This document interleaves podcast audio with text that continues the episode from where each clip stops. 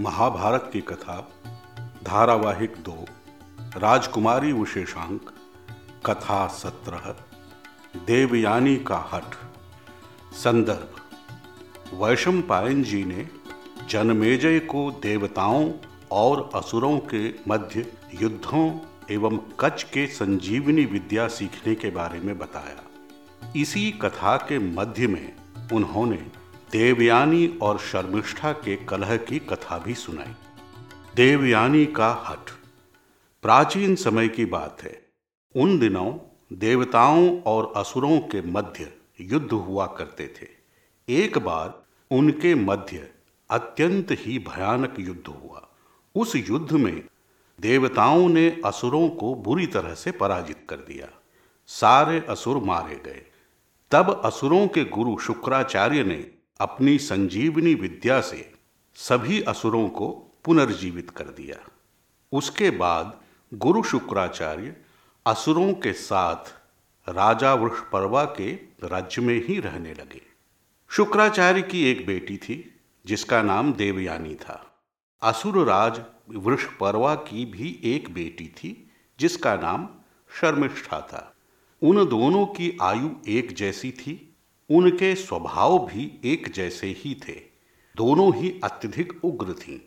अतः उनके मध्य मनमुटाव की बात आम थी। उनके मध्य किसी न किसी कारण से झगड़े होते ही रहते थे। एक दिन की बात है, देवयानी और शर्मिष्ठा अपनी सखियों के साथ किसी घने वन के एक तालाब में नहाने गए। उसी समय स्वर्ग के राजा इंद्र उस वन से यात्रा कर रहे थे। उन्होंने इन स्त्रियों को नहाते देखा तो उन्हें शरारत सूझी। इंद्र ने उनके कपड़ों को आपस में मिला दिया।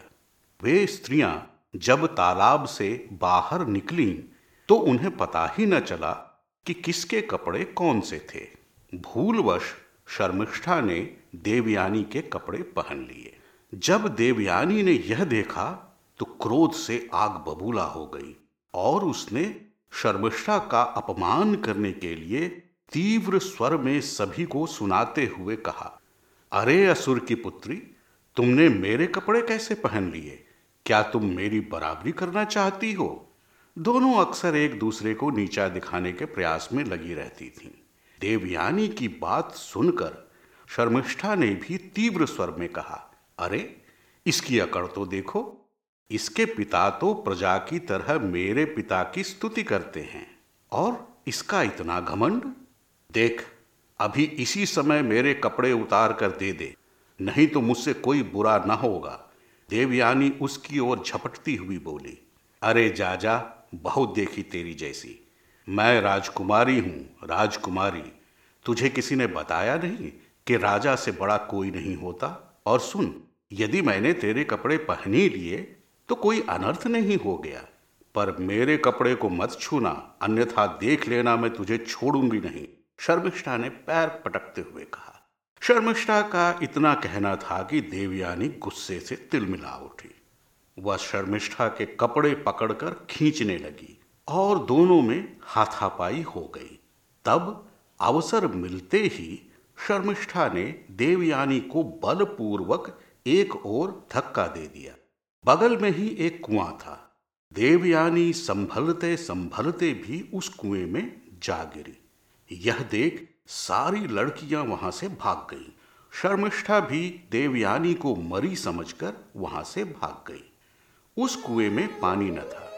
अतः उसमें गिरने से देवयानी को चोट तो आई, पर उसकी जान बच गई। उसने बहुत प्रयास किया, पर निकल न पाई बहुत पुकारा भी। किंतु उसकी पुकार किसी ने न सुनी।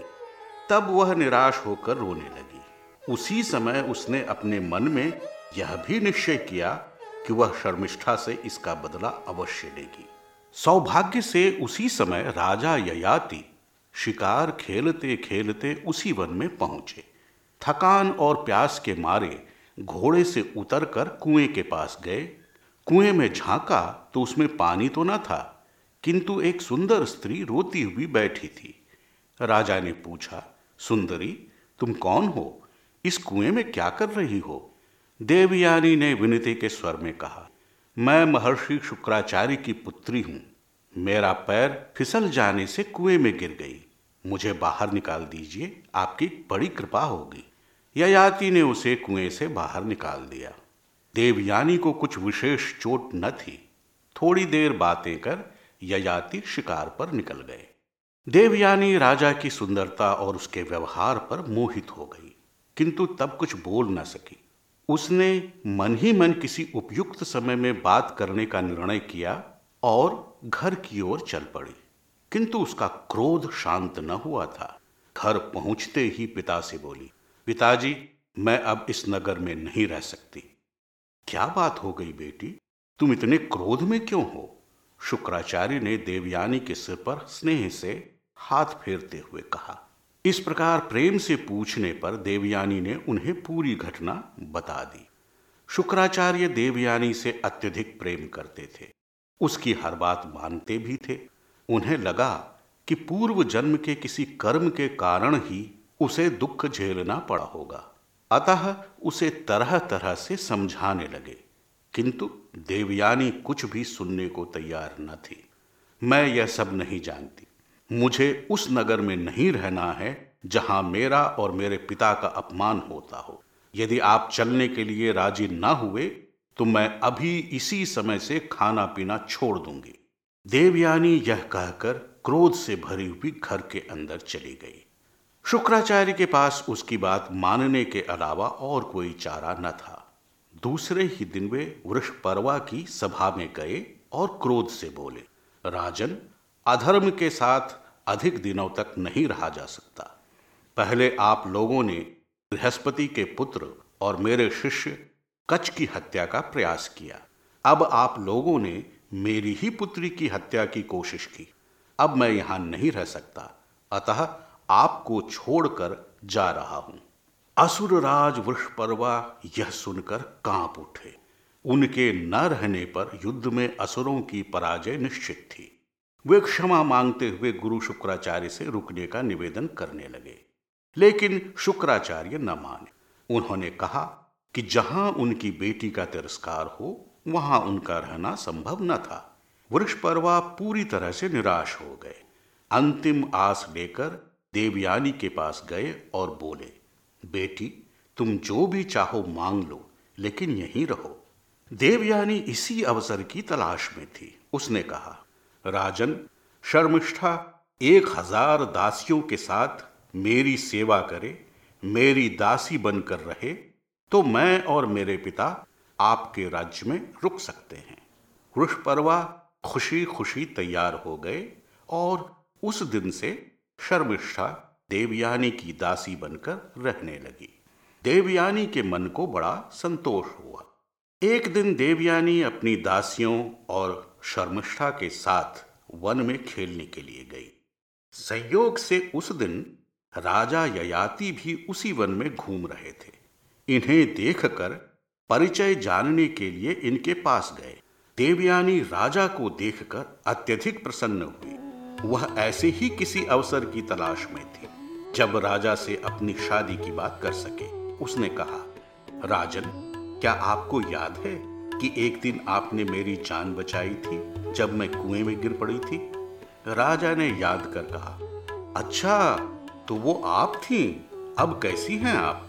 देवयानी ने इस अवसर का लाभ उठाकर कहा, मैं ठीक हूँ राजन, किंतु जिस दिन से मैंने आपको देखा है, उसी दिन से मैंने आपको अपना पति चुन लिया है। कृपया मुझे स्वीकार कीजिए। किंतु यह कैसे संभव है? राजा ने उत्तर दिया, क्यों नहीं महाराज? क्या मैं सुंदर नहीं हूँ? देवयानी दुखी स्वर में बोली। तब राजा ययाति ने विनम्रता से कहा, ऐसी कोई बात नहीं है देवी। असल में मैं तुम्हारे योग्य नहीं हूँ। तुम एक ब्राह्मण कन्या हो और तुम्हारे पिता क्षत्रिय के साथ विवाह करवाने की स्वीकृति नहीं देंगे देवयानी उसके बाद भी हट करती रही। किंतु राजा ययाति न माने। तब देवयानी ने उन्हें अपने पिता से मिलाने का प्रस्ताव रखा। तो वे तैयार हो गए। देवयानी की बात सुनकर पहले तो शुक्राचार्य ने उसे नाना प्रकार से समझाया, किंतु बेटी के हठ के सामने उन्हें झुकना ही पड़ा और उन्होंने विवाह की अनुमति दे दी। तब बड़े धूमधाम से उन दोनों का विवाह हुआ। विवाह के बाद राजा ययाति देवयानी और शर्मिष्ठा के साथ अपने राज्य लौट गए। देवयानी अंतपुर में रही और शर्मिष्ठा के लिए सबसे बड़े उपवन में एक घर बनवाया गया। दोनों ही सुख से रहने लगी। कुछ समय बाद देवयानी के दो पुत्र हुए, यदु और तरवसु। दोनों ही बालक राजनिवास में पलने और पढ़ने लगे। एक दिन की बात है, राजा ययाति उसी उपवन में टहलने गए जहाँ शर्मिष्ठा का घर था। उन्होंने शर्मिष्ठा को इतनी निकटता से पहले न देखा था। वे उसके रूप को देखकर मोहित हो गए। शर्मिष्ठा भी राजा से प्रेम करती थी, किंतु दासी होने के कारण कभी बोल न पाई थी। उस दिन के बाद से वे दोनों छुप छुप कर मिलने लगे। कुछ समय बाद शर्मिष्ठा के भी तीन पुत्र हुए, दुर्यु, अनु और पुरु। कई वर्षों के बाद एक दिन देवयानी और ययाति उसी उपवन में टहलने निकले, जहाँ शर्मिष्ठा अपने बच्चों के साथ रहती थी। टहलते समय देवयानी ने उन बच्चों को देखा। उन अनजान बच्चों को उपवन में देखकर वह हैरान रह गई। वे बहुत ही सुंदर और बलवान थे। उनका रंग रूप राजा ययाति के ही जैसा था। यह जानने के लिए कि ये कौन हैं देवयानी ने उन्हें अपने पास बुलाकर पूछा, तुम्हारे माता पिता कौन हैं? बच्चों ने इशारा कर कहा, हमारी माँ का नाम शर्मिष्ठा है। देवयानी को समझते देर न लगी कि वे राजा के ही पुत्र हैं। उसी क्षण उसने शर्मिष्ठा को बुलाकर बुरा भला कहा और राजा से बोली, आपने मुझे अपना प्रिय न माना और मेरी दासी को पत्नी के रूप में स्वीकार किया। आपने न केवल मेरे साथ छल किया, बल्कि अन्याय भी किया। अतः अब मैं आपके साथ नहीं रह सकती। मैं अपने पिता के पास जा रही हूँ। यह कहकर देवयानी अपने पिता के पास चली गई। राजा ययाति को भी अपनी भूल का एहसास हुआ। तब वे भी उसे मनाते हुए पहुँच गए। शुक्राचार्य ने जब यह सुना कि राजा ने देवयानी के साथ अन्याय किया है तो वे क्रोध से पागल हो गए। उन्होंने राजा को शाप दे दिया कि वे तत्क्षण बूढ़े हो जाएँ। उनके शाप देते ही राजा बूढ़े हो गए। इस घटना से राजा अत्यधिक लज्जित हुए। उन्होंने गुरु शुक्राचार्य से क्षमा मांगी और शाप वापस लेने का आग्रह किया। तब शुक्राचार्य ने कहा, मेरी बात झूठी नहीं हो सकती। किंतु तुमने क्षमा मांगी है तो तुम्हें इतनी छूट देता हूँ कि तुम अपना बुढ़ापा किसी दूसरे को दे सकते हो। राजा ने देवयानी से भी क्षमा मांगी और उसे लेकर राजमहल आ गए। देवयानी को भी दुख हुआ कि उसके हट के कारण उसके पति बूढ़े हो गए। समय के साथ उसने शर्मिष्ठा के पुत्रों को भी स्वीकार कर लिया। फिर एक दिन राजा ने अपने सभी पुत्रों को अलग अलग बुलाकर कहा, तुम मेरे बेटे हो। तुम्हें अपने पिता की बात माननी चाहिए। अभी तुम राजा बनने के योग्य नहीं हो। अतः मेरा बुढ़ापा ले लो और अपनी जवानी मुझे दे दो, ताकि मैं राज्य के कार्य देख सकूँ। किंतु उनके चार बेटों ने उनकी नहीं सुनी। केवल पुरु ही ऐसा था जो अपने पिता की बात मानने के लिए राज़ी हुआ। तब राजा ने पुरु को अपना बुढ़ापा देकर उसकी जवानी ले ली और सुख से राज्य करने लगे। समय बीतता गया।